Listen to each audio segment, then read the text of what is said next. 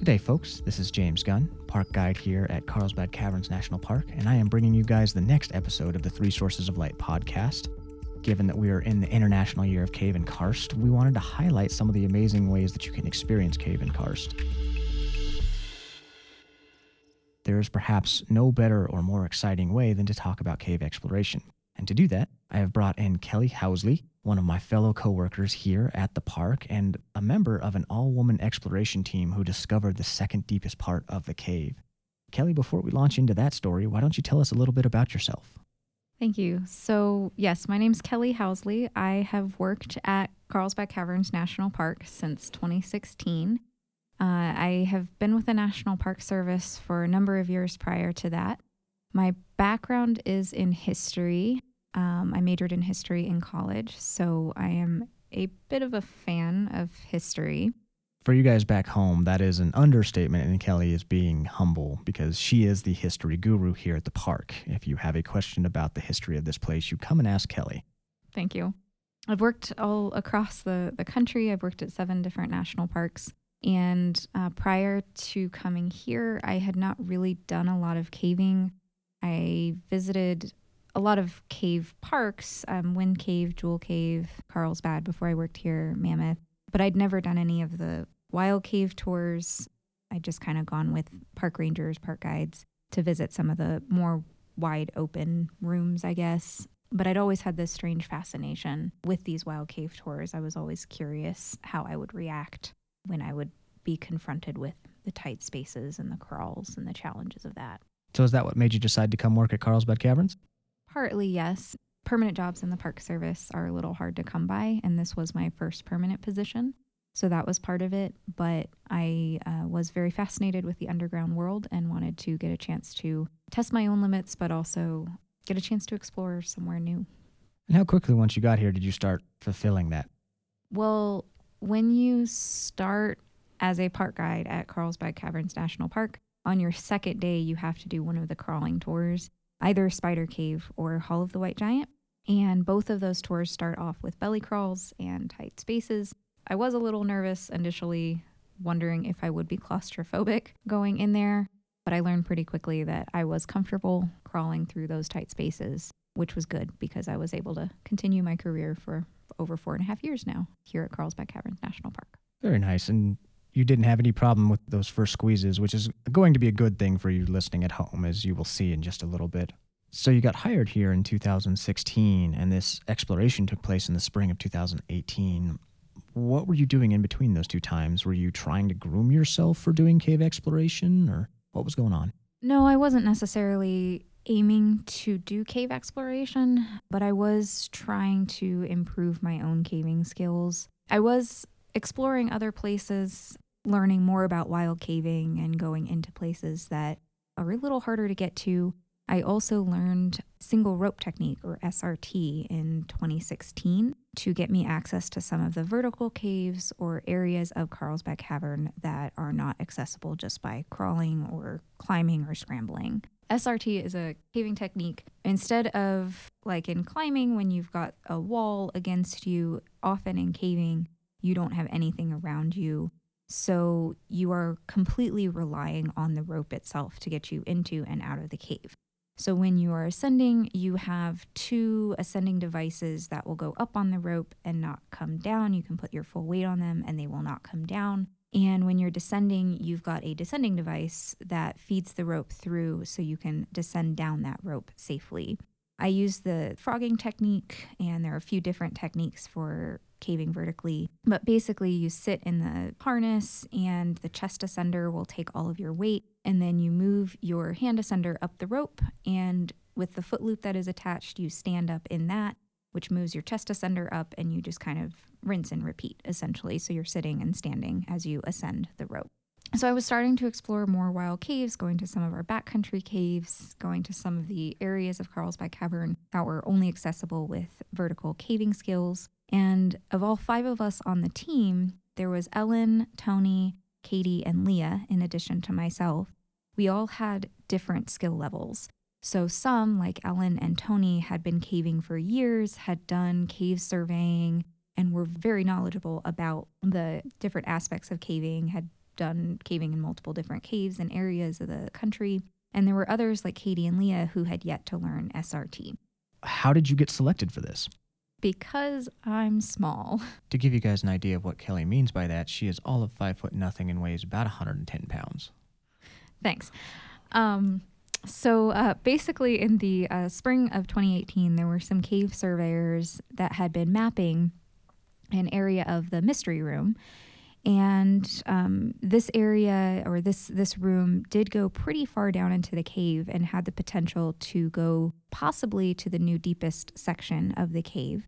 So it had the potential to go down pretty far. And these cave surveyors were essentially sizing up all of the women on staff. So they were asking us, you know, if we could sketch, and I can't draw anything. So I would just say no. I know Katie responded with, Well, yes, I can draw, not knowing that they were asking about cave surveying. And some of them would just look at us and say, You'd fit. Now, we didn't know at the time, but there was a pinch or a lead in the mystery room that led down even deeper that none of those cave surveyors could fit through.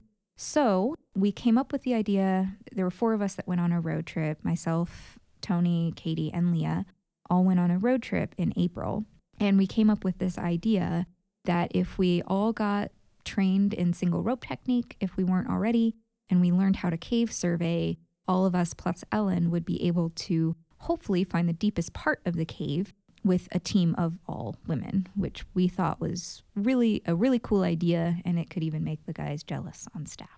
Okay, so you've gotten your experience, you've been trained on the various things you need to, and now you guys are getting ready to go start the exploration what was that like? What is it like to go into a section of cave not knowing where you're going to wind up? Well, it was very exciting. Just to get to the survey station where we were going to start, it took us about an hour just to go through um, the mystery room and scramble down boulders and everything just to access that point. When we got there, uh, the first day, the first survey trip, I should say, was myself, Katie, Tony, and Ellen. Uh, usually, a cave survey team is three or four people. So we weren't always going on every single trip. But when we got there, we found out that the pinch that they wanted us to go through, since the cave surveyors couldn't fit through it, they kind of did what was called a splay shot. So they went from one survey station and just kind of figured out how far it was using a laser, essentially, to figure out the distance, but they hadn't actually picked a survey point or anything like that. So our first section was to survey this crawlway.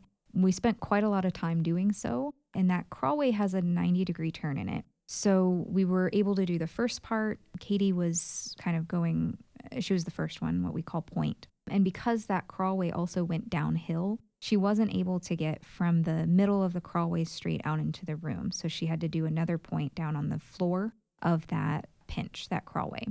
So that was a little awkward. I learned very quickly you need to be very good at cave yoga when you are surveying.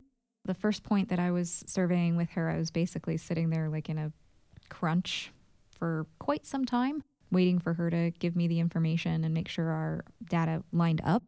And then when we were down at the base of that pinch trying to get out into the room, I was essentially reading the equipment upside down. Uh, because it was on the floor, I couldn't really look very easily. So I was twisted in a very awkward position trying to read read all of our our equipment. So I find this very interesting because when I think of cave exploration, I think of you know going through something, finding finding a tiny little crack and figuring out just how you can get your body through it. But it sounds like you guys were surveying as you went. Is this typical? So, usually you want to be surveying as you're going, as you're exploring.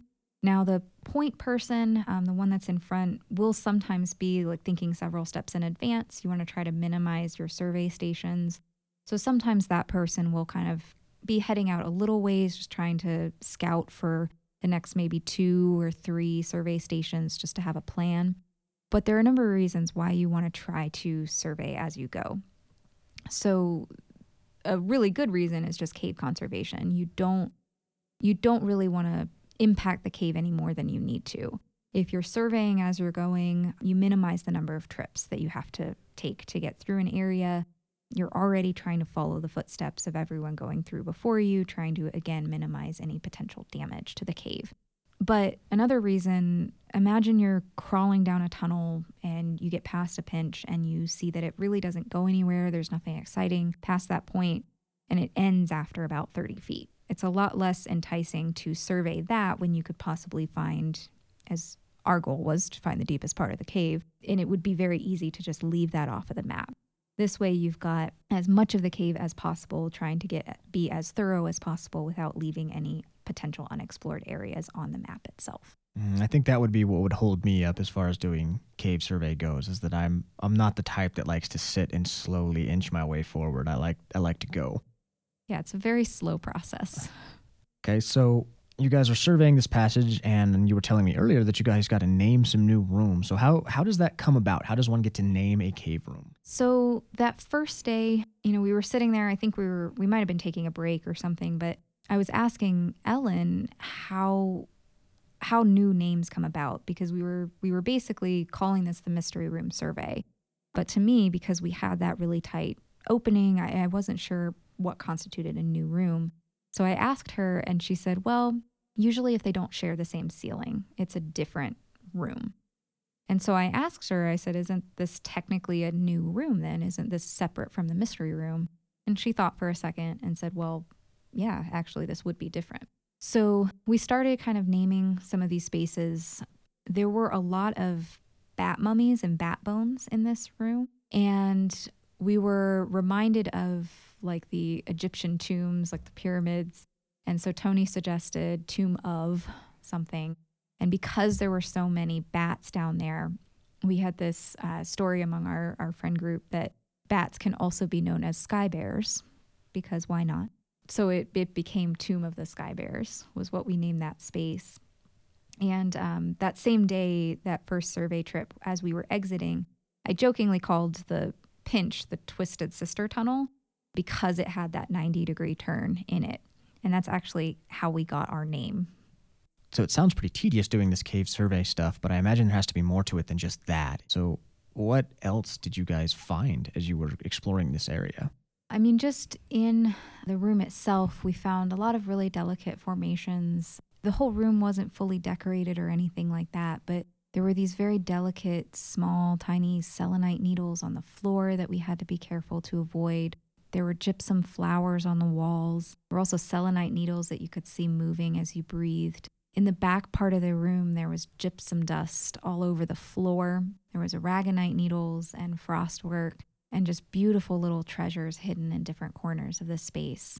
The second trip into this room, I was just with Tony and Ellen, and we were essentially mapping as much as we possibly could. We didn't finish by any means. So the third trip was Ellen, Tony, and Leah. And they ended up going down a really slick slope. It was really muddy, but it had like these beautiful white formations all around you. So you had to be careful on what you reached out to grab as you're trying not to slip and slide down this slope.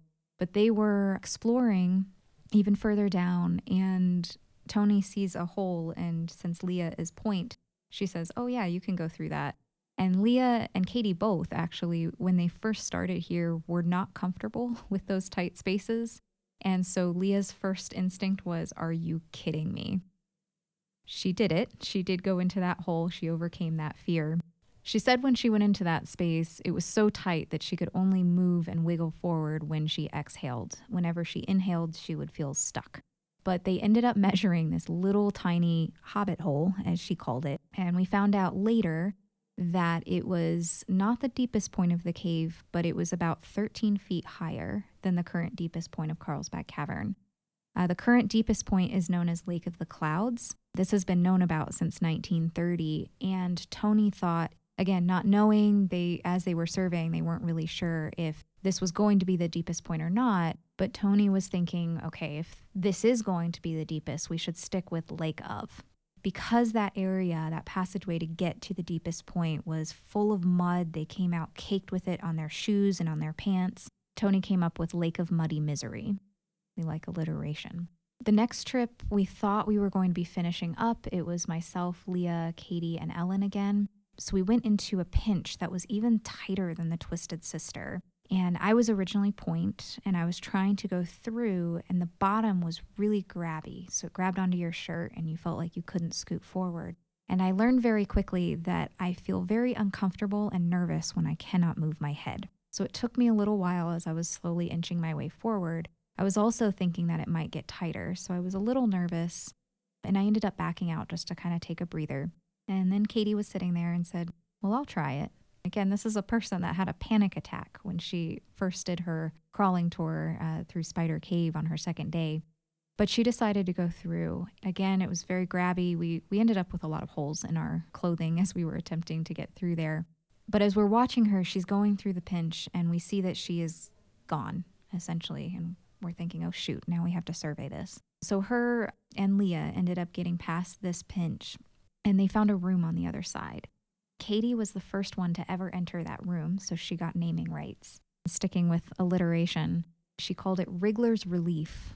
I jokingly called that pinch, that tighter one, Lady's Lament, because as we were all attempting to or going through that pinch, all of us said words that I don't think are appropriate for this podcast. That was the only area that we surveyed on that trip, so we did have to go back a fifth time to kind of wrap up any of the loose ends that we had. So, how do you know when you're done with the cave survey? Walking around the big room myself, there's always areas I'm looking at thinking, hmm, that might be a potential for exploration. But of course, we don't have unlimited time or unlimited resources. So, how do you know when it's time to stop? So, you're right. There are a lot of places in the cave, especially a cave that is almost 40 miles in mapped mileage, like Carlsbad Cavern, where you don't know if you're ever done. But when it came to Tomb of the Sky Bears, we were just looking at one particular space in one particular room. So essentially anything after that Twisted Sister tunnel. So basically, what we were looking for is any tunnel or any squeeze or any lead that we could possibly fit ourselves into. Once we exhausted that, then we would be done. The last trip that we took, trip number five, we were essentially just trying to tie up the survey. So on a previous trip, a light connection had been made at the bottom of this hill, Tony was shining her light, and both Ellen and Leah could see it from above. So they knew that that tunnel connected to where they were. We just needed that information for the map and for the cartographer who would input this data. So we were going back primarily for that reason, just to kind of tie up the loose ends. And so we went through an, a tunnel and we did go through some spaces that had not been explored. And there was a really heavily decorated tunnel that we squeezed our way into when we were all four crowded into this space, we did notice that there was a tunnel off to the side. So there was another lead. Now, this lead was vertical rather than horizontal, and it was very tiny. There, I think, was a question among all of us whether we would even fit. But what we noticed was that there were these really delicate formations partway through this tunnel. And so we knew if we headed through, we would be damaging those formations. They also had the potential to damage us as well if they didn't fully break off. But we kind of had to make the decision to just end the survey with that. We did take photos of it and we were going to, you know, discuss this with the person in charge of Carlsbad Cavern, in this case, the person in charge of cave resources. But I think we all knew that we were not going to pursue that lead. What did that conversation actually look like on the ground when you were having it in the cave? I think we were all curious where it might lead to. I don't think we were very certain that we could have fit in that tunnel. There was a little bit of a curve to it as well, and we couldn't tell if it had even gone any further. So there was a potential that it could have opened up into another room. There was also a potential that it just ended right at the bottom. When it came down to it, it was a question of is it worth it to continue surveying? Essentially, should we break the cave to continue mapping the cave? And I think that is always a hard question for any cave surveyor. You want to know what's still out there. You want to try to map as much as you possibly can, but at what cost? Earlier that day, we had been surveying, and one of us had accidentally knocked a formation off, and it was a pretty good sized stalactite. And it was quite upsetting to her because, you know, I think she was realizing that that was thousands of years of cave growth and cave formation that was just destroyed in an instant. Now, that was an accident, but if we had decided to go through that tunnel, it would have been very, very much a decision on our part to break those formations. It's never an easy question. And I think all of us are still kind of curious what might remain down there. But it is quite a, a challenging thing when you're actually on the ground trying to make that decision. Should we stop or should we break these formations to continue? I know one of the questions we get pretty commonly from visitors here at the park is what about drones or robots or cameras or something that you could have used to explore that a little bit? Yeah, and that's a good question. You know, just to explore that area, if we obviously we didn't know that that lead was there, so it would have required another trip, yet another trip into Tomb of the Sky Bears. So even more human impact to these spaces. But I think just to get to that lead, took about an hour and a half of scrambling through really dirty and sandy passages and mud and through delicate formations.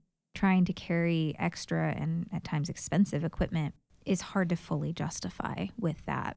In addition, trying to go through and survey as you go essentially when you're sending a drone in or a camera or whatever, you're just trying to get that peek. So it's kind of what we were discussing earlier, saying, okay, if we just went into this tunnel and then found it didn't go anywhere, we're not going to add it to the map. And it's kind of a similar thing with the camera as well. In addition, I think that humans are a lot better at controlling our own bodies compared to when we're like piloting something. So that potential for breaking formations could still be there again if we weren't really in control of that drone or whatever else we were flying into that space. And I guess that makes me think of right off the bat you talking about the gypsum dust in the tomb of the sky bears, which probably would have been disturbed if a drone's rotors were flying over that area. So it's yeah. it's always one of those fragile things that you just don't know what you're going to encounter. Yeah, absolutely. There was also, you know, really delicate pieces on the ceiling as well, and you know, most of the time we didn't notice them in that room until we were almost right on top of them. And so, having a drone, if you're very focused on one particular direction, you could easily miss something that would be very small and delicate on the ceiling. Well, it sounds like you guys had some amazing trips down into the cave. What kind of lasting legacy has this left with you? Well, I think for all of us, it gave us a new sense of self, a new sense of awareness. I know I, I see the cave in a completely new light. I'm always walking around wondering what secrets might still be unknown, what might be hiding around the corner, what the cave might be hiding in its shadows, or what might be lurking in the shadows. And it was incredibly empowering to be part of an all woman team exploring the depths of the cave. I think we learned a lot about ourselves along the way, too. We overcame quite a lot of fears, but we were also very encouraging and supportive of each other. We were all growing as we were exploring the cave and expanding our own confidence and our own self assuredness as we were exploring and getting an opportunity to see such a special place. That has developed into lifelong friendships. We're all across the country right now, but we still communicate regularly. We video chat. Um, we have traveled across the country to visit each other. And uh, Leah, in particular, wants everyone to know that we have Twisted Sister friendship bracelets as well. A few Christmases ago, Katie got us all these beautiful bracelets to remind us of our time. Yeah, I've seen you wearing that. I've always wondered what the backstory was to it. Yeah, I, I wear it pretty regularly. Sometimes I even uh, wear it while caving. Well, I think your story here highlights one of the things that's always struck me about caves is when you're going into a cave, whether it be exploring some unknown passage for the first time or even just walking around the big room here at the park, you're experiencing a new world. And through experiencing and exploring these new worlds, inevitably you wind up learning a little bit about yourself, exploring yourself a little bit, understanding more about you. And to me, I think that's one of the coolest things about caves. And I think as we bring this full circle and tie it back into this International Year of Cave and Karst, that's one of the things that this is celebrating. It's not just about what caves do for us, and it's not just about how cool they are. It's about the opportunities for self exploration that caves really provide, like just about no other place on Earth. So, thank you very much, Kelly, for joining me today. Thank you very much for sharing your story with us. And hopefully, some of you out there will hear that and either be inspired to join your local grotto and go out and do some exploring on your own, or maybe just to challenge yourself a little bit and see how far you can push yourself, especially when you've got the support of friends around you.